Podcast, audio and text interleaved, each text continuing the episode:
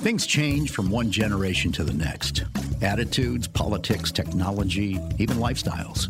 But when it comes to business, there's one thing every generation has in common the pursuit of excellence. Welcome to Generation Excellence, a conversation with next gen leaders of family businesses who are working to preserve the past and innovate the future. And now, here's the host of Generation Excellence and a third generation business owner himself, Jamie Michelson. Jamie? Today, we are going to take a road trip and a trip down memory lane with Stephanie Stuckey, the third generation owner CEO of Stuckey's. Yes, that's Stuckey's, the place with the turquoise roof, mustard orange sign, and pecan logs, offering travelers a friendly stop where they can relax, refresh, and refuel. I had a blast talking about 1980s wood sided station wagons and today's electric vehicles with Stephanie and everything in between. Stephanie does an outstanding job conveying the past, present, and her vision for the future of Stuckey's. Buckle up and enjoy this 31st episode of Generation Excellence.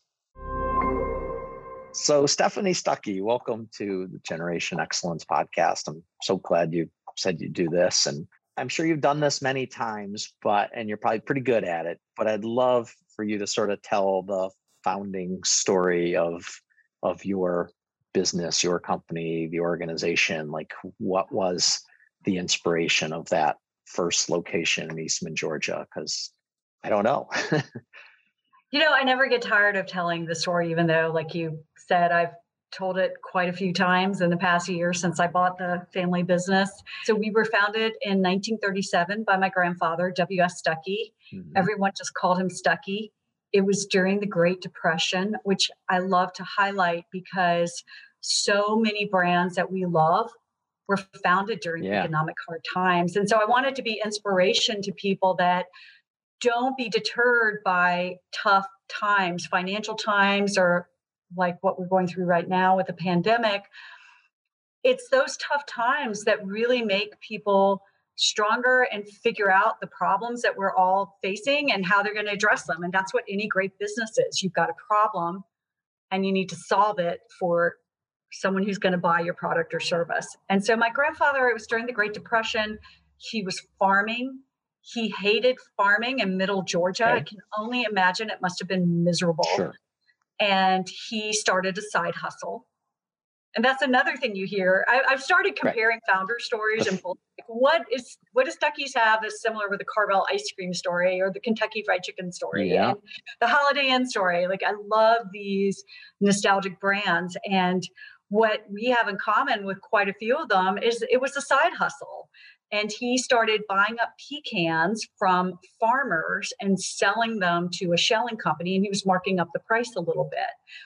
And then he started taking the shell pecans and selling them on the side of the road. He had a little stand and people started stopping and he was paying attention to who's pulling over and it were it was a lot of tourists coming from up north driving mm-hmm. through Georgia on the old US 1 which was the route to Florida and they the were on vacation.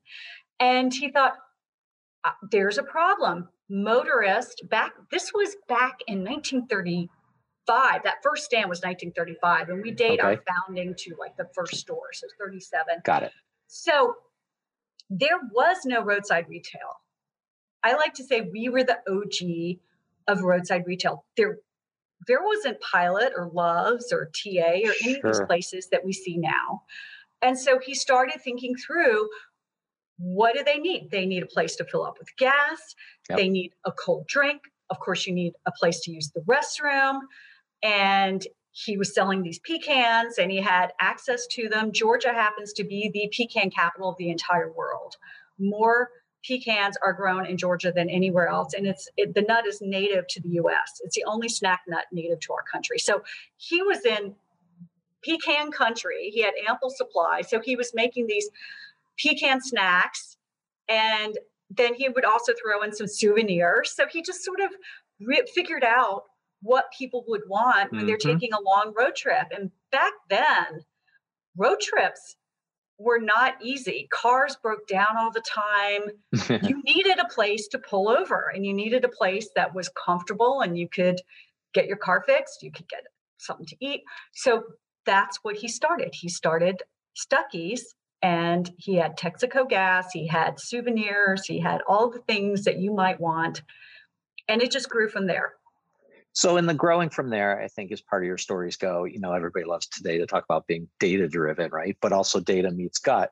So he would do this what i'm going to drive out around different routes and where where i need to i i've had some coffee and where i need to go i'm plopping the next door i mean how how how mythological is that story how right? real is that i'm going to say it's real because i if you tell it enough it becomes real. Okay right right.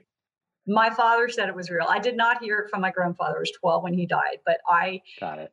everything I, I knew about him and everything I've read and heard from people who knew him well, that is completely consistent with my grandfather. And I love, I've got to, I'm going to use that data meets gut. It took me so the early days of this business, adding locations was, I mean, was it your grandfather's vision to sort of, you know, quote, blanket the US with these, these stores or be in all the states or was it just do a few and and serve people on the road? What was i mean what do you know of those stories kind of of because it was a fast growing operation in its early days. His vision was to create a roadside experience and that remains mm-hmm. our experience to this day and he had a saying that i've adopted and i use all the time and that's every traveler is a friend. Yeah. So he really embodied southern hospitality a welcoming, safe place where you could pull over and really celebrate traveling in America. And back then, this was before the Airline Deregulation Act, which was I think 1983, but it was in the it was in the 80s, and domestic air travel became affordable at that point. But many of us who grew up in the 60s and 70s, yep. especially if you had a big family, there are five kids in my family. Four in ours, yep. Yeah, we in the wagon we didn't yeah we had the woody station wagon and we would go to florida that was our vacation and yeah we we were you know 12 hours to get to just where you were to go to florida and yeah, I was always in the back God. of the wagon looking at where yeah. we've been the the sort of turquoise roof the what do you call the color the sort of yellow color with red of the logo is all of that from the very beginning? Is that kind of you know sort of the design and and and signature things that that people saw on the roadside? When did that all come into being? Those came about in the 1950s and okay. i you know in listening to your podcast i know you talk a lot about family businesses i'm a 3g or third generation and family businesses are really a story of resilience and the way my grandfather adopted this architectural design that became synonymous with Stuckey's is part of the resilient story of Stuckey's. The Highway Act that Eisenhower passed sure. in the 1950s completely revolutionized travel in the country. And some say for worse. I think there could be an argument made for getting from one place to the other as absolutely fast as possible. While for hmm. expediency's mm. sake, it makes sense suddenly all of these back roads in America were bypassed. And yeah. you no longer get the sense of place when you take a road trip if you take the interstate. Got you it. just yeah. you just see flat roads. You're not going through towns, you're not going through places. You don't get to know what homes look like and you don't see people. So suddenly the Stuckey's were all bypassed when the interstate highway system was built. And my grandfather could have done what many businesses did that were roadside retail back in that day and just shut their doors or tried to stubbornly hang on and eventually go bankrupt. I mean, Route 66 is full of wonderful, now shuttered special places sure. that, you know, and, and thankfully people are rediscovering Route 66 and there's a revival. But when that happened to my grandfather, he made a decision that he was going to move his business to the interstate and he shut right. down those stores. And he did a couple of things. One was a coffee store you referenced, where he figured out how far apart do I need to space my stores so that I can become the place that they want to stop. And so he would get in his car and he would drink a cup of coffee. And when he needed to pull over and use the restroom, that's how far apart he would space the stores. So for yeah, so as a child of sort of 70s road trips, I'm going to know that sort of second iteration, which is the interstate version of Stuckey's. That's right. And not yeah, its, and, and I yeah, that makes sense. But before that, there weren't that many of them. So it, they really right. did suddenly start sprouting like mushrooms when the interstate highway system was being built because we were being built along with the interstate highway. Sure. My grandfather would, and he was a state representative, he was active in politics, and he was actually on the highway commission for Georgia. Jimmy Carter ah. appointed him, who was then governor. And okay. so he really studied. He, I joke he was a Rhodes Scholar, R O A D S, and he studied the roads. He knew when the highway was going through an area, and he would buy up property along the exit. And that's when he started figuring out a consistent architectural design.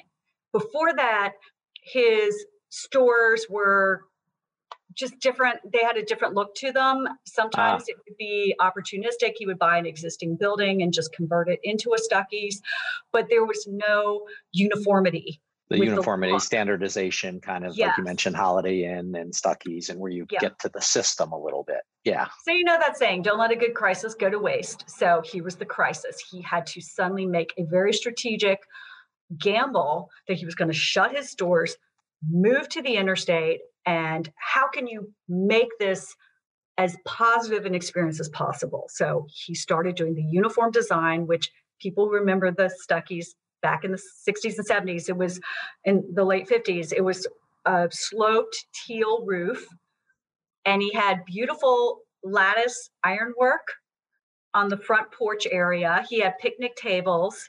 He had the mustardy yellow with the red, which that, is not uncommon. I mean, there's a reason right. why McDonald's and so many of so you can see it from afar. Yep. They have the red and yellow for a reason. It may not be the best color combination from an artistic standpoint, but that's not what they're about. They're screaming pull over, pull over, pull over, yes. and it works.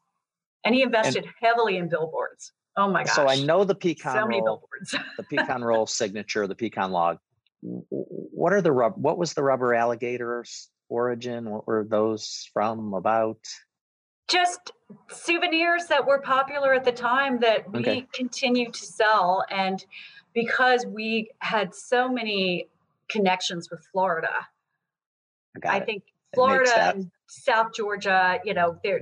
So we had that, so many people going on US one, and so we just flavor sell, or taste of Florida before you got there, after you left yeah, on your way to wherever you're going. Classic souvenir fair. I, I, I posted once on social media. It was one of the most popular posts, and asked, "What were your favorite roadside souvenirs from Stuckey's?" And I got things like the Mexican jumping beans. The mm-hmm. we used to that. sell these wee wee willies you know what that is? I wish we still had them. I think they're awesome. It's a little plastic boy, and you pull his pants down, he pees in your face. I, I kind of remember it. Yeah. Yeah. The dunking birds, coonskin caps, snow globes, ashtrays that say "Put your butts here." Any sort of state merchandise, the spoons, the plates, the thimbles, all of that. Uh, magnets. Sure balsa yeah, blankets, the, the cowboy eat here hats, and, eat here and get gas, that kind of stuff. That eat here and get gas. And I brought that T-shirt back to the vociferous opposition of some of our team, and I said, "Trust me." I am getting so many people on social media asking me for this T-shirt. It's going to sell, and we've sold through two batches now. We have to good. We need order. we need to bring back the sense of humor. That's right. Founding founding era um, you know, we both are fans of generational family business, but also I think share fandom of you know rock music. So I don't know if you ever used to watch that behind the music. Remember those those documentaries on VH1? Yes. You know, yes. make it big, then the thing goes down, then it has to come back. So what what was the transition like to the second generation? Smooth, not smooth? How did that all go? Uh, I don't know as much about that that era. Well, it was interesting. I wouldn't say smooth or not smooth because it wasn't really it well it wasn't a transition from okay. first to second. Our story is unique and I am not aware of any other company that has a family company that has the trajectory that we've had. My grandfather sold Stuckey's before I okay. was born. Okay. So it completely fell out of family hands.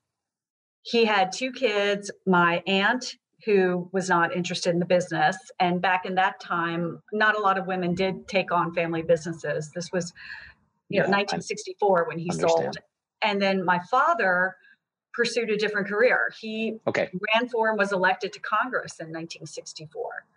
So he had political aspirations. And so my grandfather reached the point where his health was failing and the company was growing.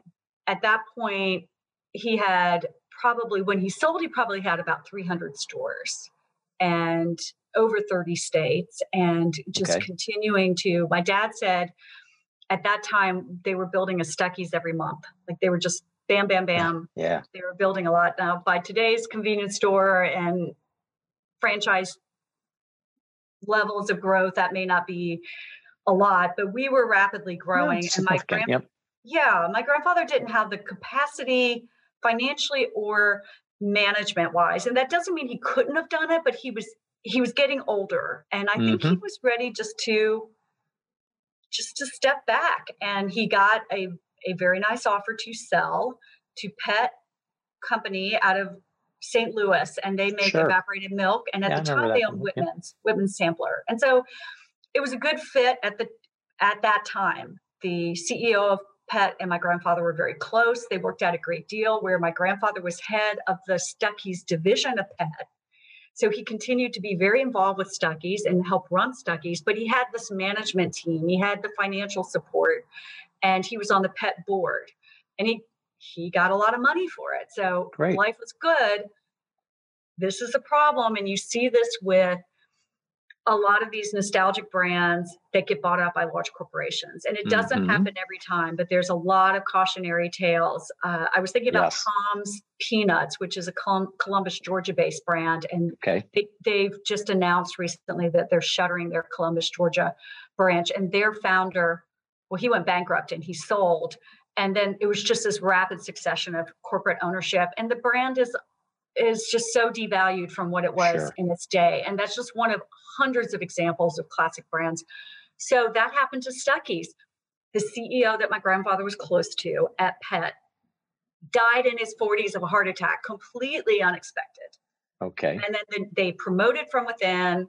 No disrespect to accountants, but this was an accountant who they promoted. The CFO became the CEO, and he was just looking at the bottom line. Finance minded, yeah he wasn't looking at we were a roadside oasis. We were this special fun experience. We sold wee wee willie and rubber alligators and it's not pure numbers.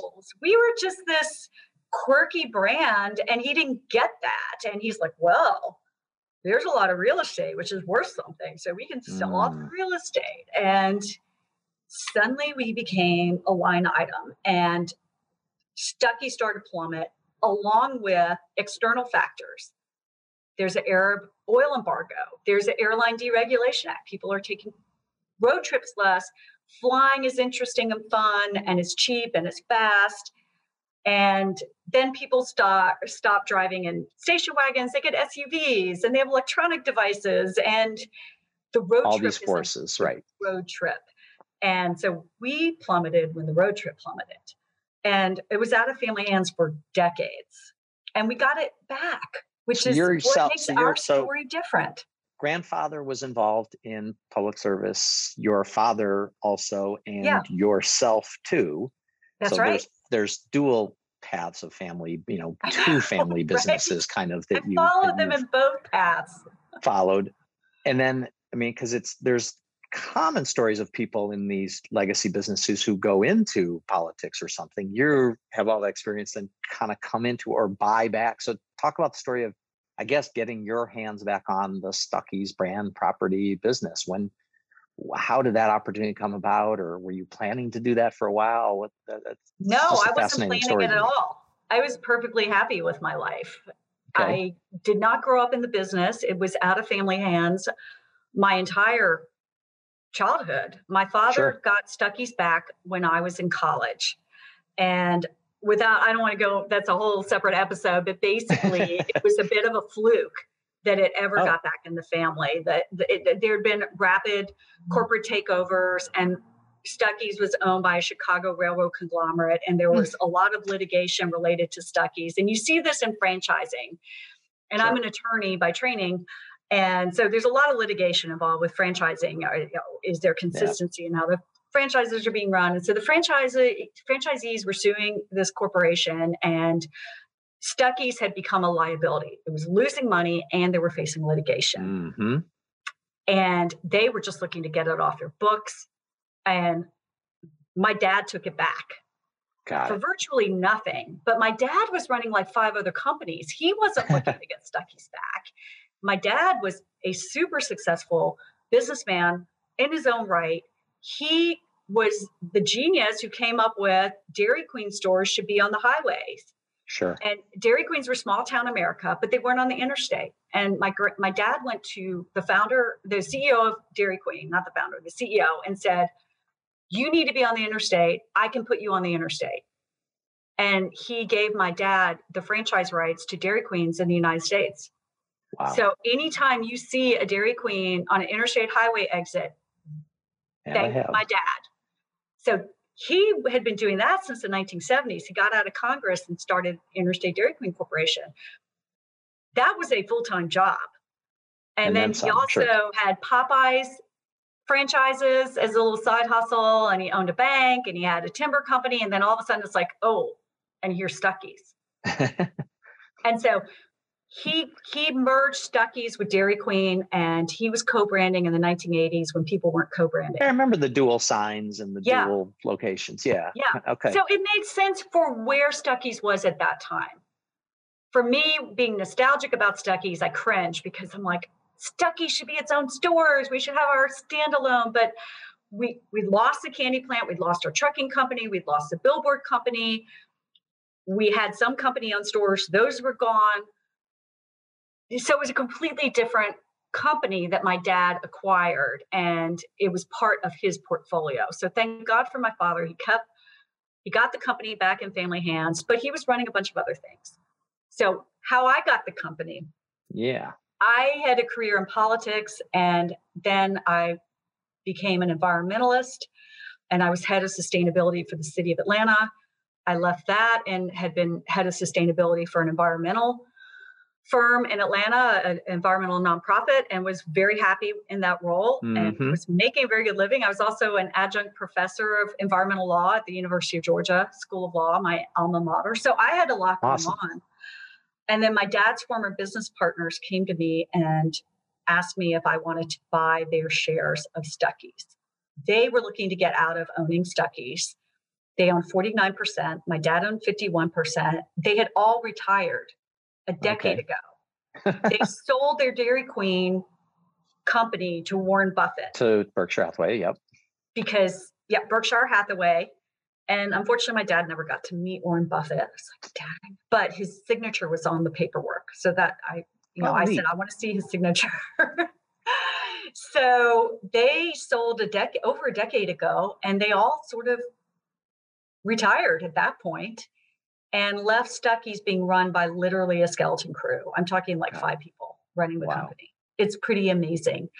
At that point, it was just a warehouse distribution center, a couple of sales reps, and a CFO and a vice president, and the vice and he was the vice president of everything, purchasing and sales and uh, human resources, what little bit there was. So it was amazing. The company never went bankrupt but it had been losing money for five years. And my dad's business partners were just hanging on to stock that was losing money. And they were going to sell to outside investors. And I was the only family member that was interested. That's, I mean, so I bought it. Yeah. I mean, so I bought you know, we talk about, yeah, I bought their shares and I bought my dad's shares. Road trips and journeys, that, that business journey is fascinating. Yeah. Now, in the seat you're now, is as you said, wearing a number of the hats, still a, a, a lean organization as you are rebuilding or reinventing or whatever words are being used. Are you, first question is, are you able to bring kind of that, because you're ahead of your time in that world of sustainability and that kind of stewardship, are you able to bring that into the whole Stuckey's operation? Uh, and and And then just what is your vision for the next few years for this business? Uh, well, I am bringing some components of sustainability, and it's key to know that sustainability is like a three legged stool, and it's mm-hmm. not just the environmental piece, but it's also the economic piece. And then there's an equality, equity, environmental sure. justice piece, right? It's really equity. But I had to balance out the eco- economic aspect of sustainability when I took on Stuckey's. And it's hard when you have a family business and you're a 3G'er or even a 4G'er. I can only imagine. I've talked to some who are 5G'ers. Mm-hmm. You you didn't start the company from anew and so you want to come up with your own vision but you have to be respectful of the past and right. not only do you have to be respectful of the past you've acquired and i'm different in that i didn't inherit this company i bought this company so right. i bought it caveat emptor as is so there are a lot of things that i can't just wave a magic environmental wand and right. have us be completely sustainable. We've been selling gas for decades. The system that the, the business I bought, we do not have any corporate owned stores now. They're all okay. independently owned and operated okay. by only a handful of franchisees. Good. And so for me to have electric vehicle charging, and by the way, I drive an EV, so I'm an EV evangelist. I can't force them. Our franchise agreements were written before I came mm-hmm. onto the company. They don't mm-hmm. require them to have electric vehicle charging. It's expensive to install electric vehicle charging. The only company that installs for free is Tesla, but you have to meet their criteria. Their, their standards, yeah. And you also have to be within their charging desert where they have a gap because their chargers are extremely expensive. And I I drive a, a Tesla and I absolutely love it. But you they space them out. Sure. So it's every 200 miles or so. So there's all these criteria, and I have tried. I've put Tesla in touch with some of our owners, and they're going back and forth. So we'll see. We do have a few locations that do fit their criteria, and that's just one example. So what I have done is I'm trying to be thoughtful about how I source product. Okay. Because we we source product and so as much as possible especially like ingredients can they be locally grown can i reduce our environmental footprint and making sure that we buy from georgia grown yep cons- you know, georgia grown growers and can we have less chemicals in our product can we use product that is recycled material so our packaging is all recycled content, corrugated cardboard, our cap- packaging. We did swap out our lighting for LED. That was hmm. an easy fix. Until very recently, until we bought a manufacturing plant two months ago, we didn't own any property. So we really weren't in a position to have energy efficiency or solar. Okay. But those all require upfront capex. So we don't, we're not in a financial position yet, even though I know there's a good return on investment for energy efficiency to pay for that just yet. But, and not only that, is managing it. So it's not just like, can we afford it? There's a lot to manage. And of course. So right, I, not, as you said, partner. it's not a magic wand. Yeah. So I have a sustainability plan. We do have things we want to do. It's just not going to happen overnight, but we're getting there. That's great. And I mean, as we sit yeah. here in spring 2021, I mean, this past year at least the American road trip still kind of existed. I mean, people were having to, however they could or couldn't do that. Uh, how, how many units are you right now? How many locations? It's complicated. We have 20 standalone stores, and then there's some 45 additional locations, which are what my father did, which were the co-branded. Okay. And he didn't just co-brand with Dairy Queen; he co-branded with some pilots and some BPs and a whole variety of people who have establishments on the interstate highway.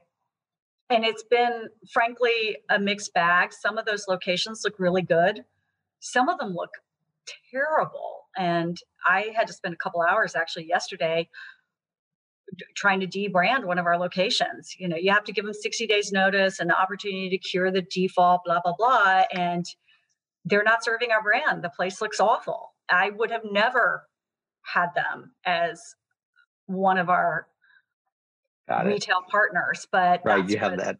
It's that's the, the way I link, the company. It's the link know? in a chain, right? The the, yeah. the every one of those represents the brand and the company, and you want them. your worst performing store needs to be at some level, right? Yeah. yeah. It's hard. And here's the other factor. I mean, how many miles how many miles a year are you on the road? Oh my gosh. I need to check. I a lot. sure. A lot. I I bought a hybrid because I let my son take the Tesla to college because it's the safest car ever made, and I wanted I trust I trust Tesla to take care of him. So I brought a hybrid, bought a hybrid, which makes the road trips a little so you easier. can plan out those road trips and maybe a little less time recharging. Yeah. Yeah. So I am doing my best to clean up the appearance of the stores. Sure. But the challenge is, and this is this is this was counterintuitive for me when I took on the company. I had these visions of the stores, and we were going to make the stores look fabulous. And the problem is that our franchise agreements give us really limited control, and not only mm-hmm. that, we're not making a lot of money off of the franchise program, and we lack the capital and the capacity to really upgrade the stores to the extent that they need to be upgraded. And right now we need the income that we get from the franchises so we're continuing to keep them onboarded but my goal is to basically grandfather in the existing stores that look good, and we have some that look good, but slowly transition away from the franchise model. And the way I have been able to turn the company around, and within six months, we started showing a profit, even during a pandemic. The way we were able to turn it around was by selling our product. So people are buying our pecan log rolls, and it yep. doesn't have to be a branded Stuckey's location so we have rapidly expanded I our see. retail partners. Great. And we have some 200 Ace hardware stores that are selling us at their checkout counter. We have another big box retailer. I don't want to jinx it, but they are piloting us in five locations. So if that goes well, that could be an absolute game changer for us. Like overnight, oh, I'm excited for you. That, have 1,400 locations, right? I mean, that's proof. That's proof of the power of the yeah. brand, power of the product that's going to turn us around. So I realized like it was hard for me. And I think this is something that business owners have to grapple with. Like there's your vision and then there's the financial reality. And you need to keep both in mind. Like if you too if you get too focused on the vision and you're not monitoring your cash flow, right? And cash management, then it doesn't mean you can't oh, ever achieve you. that vision. You're going to be and broke yeah, but and, if all you do is focus on the cash and you lose what makes your company special yes. that's a losing formula as well. So i had to look at what is driving profit for this company and it is the sale of our product. So i had to let go of my nostalgic sentimental attachment to these stores and I haven't completely let it go. I have this vision as we gain in, in profitability that we're going to have some corporate owned locations and they're going to be Stuckey's Oasis and they're going to be amazing. And we may just have five of them. That's it. But well, they'll be destinations, done... they'll be brand forward, and they will be. I would rather have five amazing locations than a hundred that don't live up to my grandfather's vision and what he did. Totally so we're, I mean, we're from... doubling down on the manufacturing. So we bought a candy plant, we bought a pecan shelling plant, and we are going to be, we are making, the, it will officially come out in June, the most delicious pecan snacks you have ever tasted. Oh, like, oh, great. It's amazing. Like, I don't mean to, to smack down on the competition, but I taste snack. the competition, and nobody is going to make a pecan snack that tastes as good as Stuckey's. How, how many pounds? How many row. pounds of pecans does Stuckey's use in a year? You know, I don't know the pounds. We keep our records based on our packages, our okay. case pack. And I would have to go through and, and total it all up. And not only that, we have the line items are different for Sure. You know, we have the pecan log rolls and we have it, we have different SKUs for each of the five different sizes. And each pack has a different case count. I mean, each case has a different unit count. I will get an answer for that. That'd be great. But I don't Well, know. I, I, I mean, I I can know totally. I, I mean, I can tell and sense and feel, and, and and you've conveyed it well through social media and other channels. Your passion for this business and this brand, and and you know, so you can live that, you know, all the time, if you will. Are there other family members involved with you right now in this venture? I have a nephew. Okay, My great, sister's son owns and operates two Stuckey's. So he is Okay, a wonderful. franchisee and he is an incredible resource to me. And I'll reach out to him and get sort of the boots on the ground perspective of different product lines. And he'll be my guinea pig and let me test out product. If we're not sure something's going to sell, I'm like, all right, we're going to buy a small batch of this popcorn brand, this gourmet popcorn brand. Will you sell it for us? He's like, sure. And then you mentioned son in, in school. Is there potential of a fourth generation in this storied business? Absolutely. My son Okay. is majoring in some business related major. He hasn't decided. He's a freshman at Auburn and he's taking a lot of business courses. Cool. He was thinking about majoring in economics. And then I've got a daughter who's in high school and she said she's completely uninterested in the family business. what I'm not going to do is make her feel, or my No, son, no feel pressure, like right. they have to take this on. And I got a business partner who he and I equally own the company. Turns out we're actually distantly related. So we're keeping it in the family that way. He is a pecan farmer. He's a third generation pecan farmer, and he's helping me run the manufacturing facility. So That's that's, great. somewhat of a succession plan since he's younger than me. and as I was, we were talking about, you know, you can live it and breathe it. Wh- What do you do yourself to kind of clear your head, get away from it? What are some of your other interests, pursuits? I actually am pretty obsessed with my company. I have to say, I spend a lot of time on the on the company. My family. I mean, I have two kids, okay. so I spend a lot of time with my kids. And what I do for fun is I take road trips, and it's not me doing this because I think it's good for the Stuckey's brand. Like I have always loved road trips Sure. decades and decades before I bought Stuckey's, I remember when I finished law school, what I wanted to do more than anything was travel cross country in a convertible with my best friend. And she and I hit the road and Nice. she sends me say she saved all those photos, thank God. And so I've been reposting some of them. It's kind of fun. And then when I was a kid, we did road trips and Yeah. I was just home and uncovered those photos. But I think there's a renaissance of the road trip right now with people emerging from quarantine and wanting to take trips but reluctant to get in an airplane and short trips are fun and they want to go see family members. Yeah. and it's and the and, the, and the trip is part of it the journey. I have a blog Yeah. post coming out on the trip tick. You remember those? The map things from aaa you know they're like you would flip the page. Yes! Oh my gosh. G- gps before Flashback. gps yeah. Yeah, i mean when we bring in the nostalgia to the and my th- why i'm posting it or why i think it's interesting is you know gps will show you where you're going when you're going to get there but it never ends i mean it's just a moving stream but the TripTik at least you flip the page like you made some you made some progress you know you're like oh i'm closer because i'm on Yeah. to the next folio or whatever the heck they called it You know what I Um, want, and maybe somebody out there has done this. I hate MapQuest and Google Maps, although I use them right because they show you the quickest route, and they always take you on the interstate.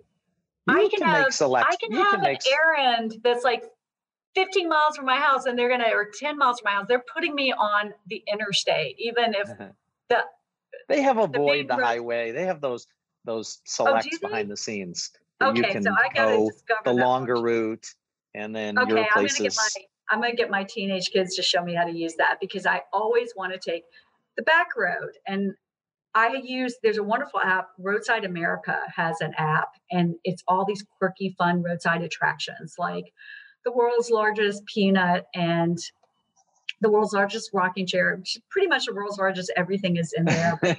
these funky offbeat museums like the I just recently explored the Laurel and Hardy Museum and they have that. places like that Yeah, there's there's really a lot of fun. You know, small town America has some cool locations yeah. to visit. And, I, I, and, I love fun, that stuff. Uh, restaurants and stores. And we have one in northern oh. Michigan that has an incredible Coca Cola memorabilia collection. Yes. Which in Georgia would be common, but uh, no, I love that. I love that even here in Georgia. And Pops 66 on Route 66, if you've ever been there, it's like the world's largest collection of soda pop. They've got like I've heard of it. I have 65 kinds of soda pop and they little, line the walls. It's amazing. I've only done little pieces of the Route six, the Route 66. Yeah, me too. Uh, I've done so like done, stretches. You, you, you are because you do road trips. I guess you listen to some podcasts, which is a nice thing about the podcast world. You've also appeared on a bunch of them. What is what is a story you haven't shared before on one of the podcasts that you've been on that you've wanted to tell, or maybe not wanted to tell? I have not shared, and I think it's because this Administrative Professionals Day is coming up. So I've been really focused on promoting hmm. that for people to buy our product and send it. That I was thinking about this because I was just researching this, and I thought it was really interesting that my grandfather rewarded his employees, and this is before ESOPs, employee sharing sure. plans were a thing he routinely rewarded his employees at all levels. I mean, it could be people on the candy line or in the machine repair shop or the sign painters. If they had been longtime employees, he would reward them with shares in Stuckey stores. Wow. So they might just own a small share, but it was a sense of ownership and it was a sense of belonging and being part of something that was bigger than you. And I love that I hear almost every week from a former Stuckey's employee or the kids of former Stuckey's employees who share these stories about how they loved my grandfather and it was a family. And so and I haven't was, shared that. I haven't shared like that employee lovely. sharing plan and that it was it was at all levels. It wasn't just the when the organization was sold to when the organization was sold to Pet, was that then meaningful to some of those people? You know, that's a very good question. My assumption, because it was an asset purchase, so they bought the entire company, including the stores. So the ownership shares in the stores would have been transferred to, or the, so my, my grandfather did have some corporate owned shares. So his corporate owned shares, my assumption is it would have gone to Pet I'll have to ask my dad. And so at that point, they would have gotten a buyout, right? They would have just gotten a, a check for their share, but maybe not. I good. No, question. that's that's that's that's that's very nice. And then I know they got annual dividends, and I posted that actually on LinkedIn today. So I haven't shared on podcast, but I did post on.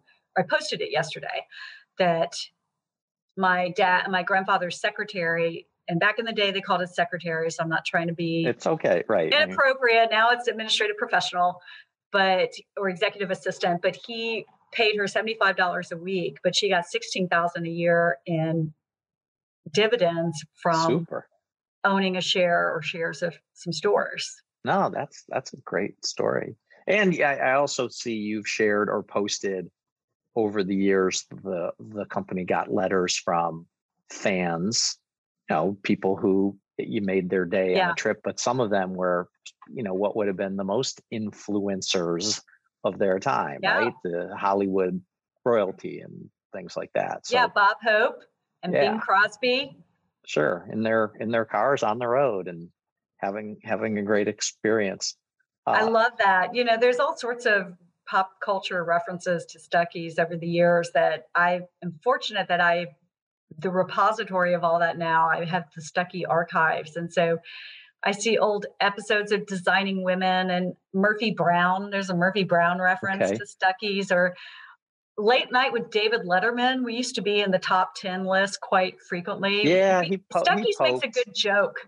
right. No, it was, I, I, I mean, that was when I told people I was going to be talking to you. It was both the, for those, depending on people's age, their experience, their memories, the nostalgia, but also sometimes that it was a punchline because of Yeah. I think it was things like the the cynicism, you know, the home office in Indiana for David Letterman, right? Yeah. I love his that. experience.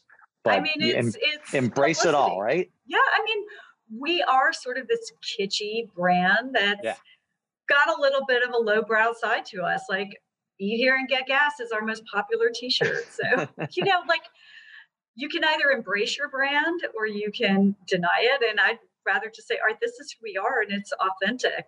That I, I'm okay with us being. Uh, you might be a redneck if joke, which Yeah. we are, by the way. I think it's you might be a redneck if your dad's legacy to you was a Jerry Clower autograph on a napkin and Stuckey's pecan log rolls.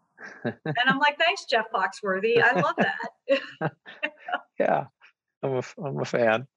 yeah. Well, I, I, I, I ask everybody at the end of these these interviews what the most fulfilling thing is for them about this generational business. So what would that be for you, Stephanie Stuckey? What, I just think the opportunity to show people that you can be a comeback.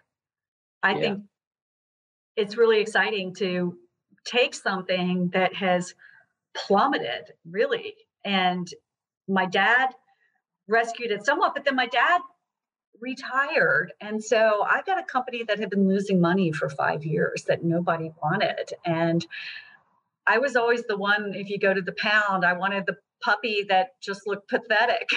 I wanted to take it home and fatten it up and bring it back to life. And you got So- fixer in you. Yep. I'm a I like fixer uppers. I like a challenge and this is so meaningful because it is my family and our story is unique. It is. We no other family third generation or any family business before ge- like we lost this business. Sure. It was taken over by corporations and trashed. Yeah, you hear about the the founders to- sometimes buying Yeah. something back after a brief period, but not like this. Yeah, there was, and now I'm forgetting. It was a um, barbecue brand, right? That fell out of hands by the founder, and then he never got it back. But he's on the board now. It was on one of the uh, "How I Built This" episodes. Yeah, I'll have to. I'll have to- Weber, maybe? no, No. No. Okay. it wasn't Weber Grill. Um, it was a sandwich. It was like a barbecue sandwich chain. Uh, oh, oh, oh, oh, oh, wait, famous something famous. Famous Dave's? Fam- wait, they're bar. No, they're um, su- they're subs, right? Oh This no, is they're not. It's like Days. No, something famous barbecue. Well, Anyway, it'll come to us right after. Buy it back. He got on the board though, and he to became kind of engaged. oversee it and keep it and steward it. Yes. So that Well, was Stephanie, I, I, similar. I mean, I, I, I thank you for sharing this these stories and and and hopefully we convert and get some more people to stop in their their trips at Stuckey's and experience it in its current way. Uh, but thanks for gracing us on Generation Excellence.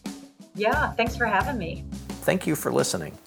Special thanks to Sam Daly, Eric Head, and Joel Bienenfeld at SMZ for helping make Generation Excellence, well, excellent. Until next time, I'm Jamie Michelson.